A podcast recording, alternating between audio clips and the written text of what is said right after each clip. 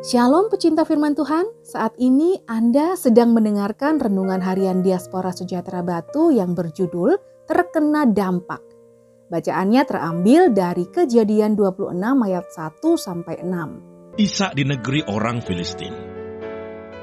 Maka timbullah kelaparan di negeri itu. Ini bukan kelaparan yang pertama yang telah terjadi dalam zaman Abraham.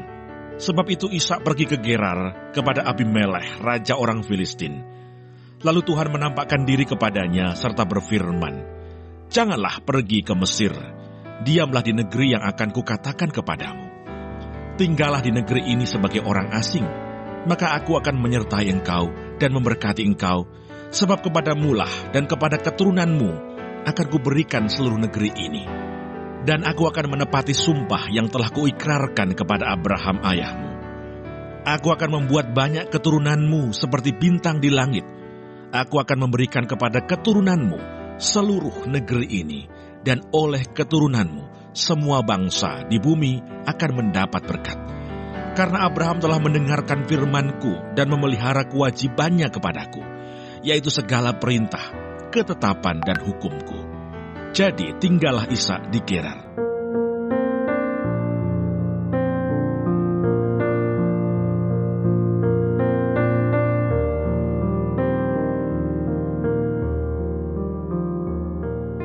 Maka timbullah kelaparan di negeri itu. Ini bukan kelaparan yang pertama yang telah terjadi dalam zaman Abraham. Sebab itu Ishak pergi ke Gerar kepada Abimelek, raja orang Filistin. Kejadian 26 ayat 1. Abraham adalah pribadi yang menjadi sahabat Allah dan diberkati, sehingga janji keselamatan diberikan kepada Abraham. Seperti halnya Allah memberkati Abraham, Allah juga memberkati Ishak sebagai keturunan Abraham yang sah yang disebut anak perjanjian sebagai orang yang diberkati Allah. Bukan berarti Ishak hidupnya dipermudah dan tidak mengalami kesulitan apa-apa. Buktinya bencana kelaparan yang melanda pada zaman itu juga dirasakan oleh Ishak sebagai keturunan Abraham yang diberkati Allah.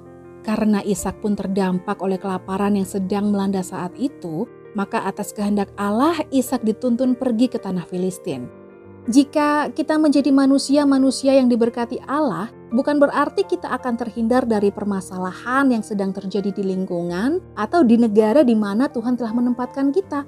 Sebagai contoh, anak-anak Tuhan juga terkena dampak dari COVID-19 yang melanda dunia. Tidak sedikit loh anak-anak Tuhan, bahkan hamba-hamba Tuhan meninggal dunia karena terpapar oleh virus tersebut. Selain itu, dampak di sektor perekonomian juga dirasakan oleh anak-anak Tuhan.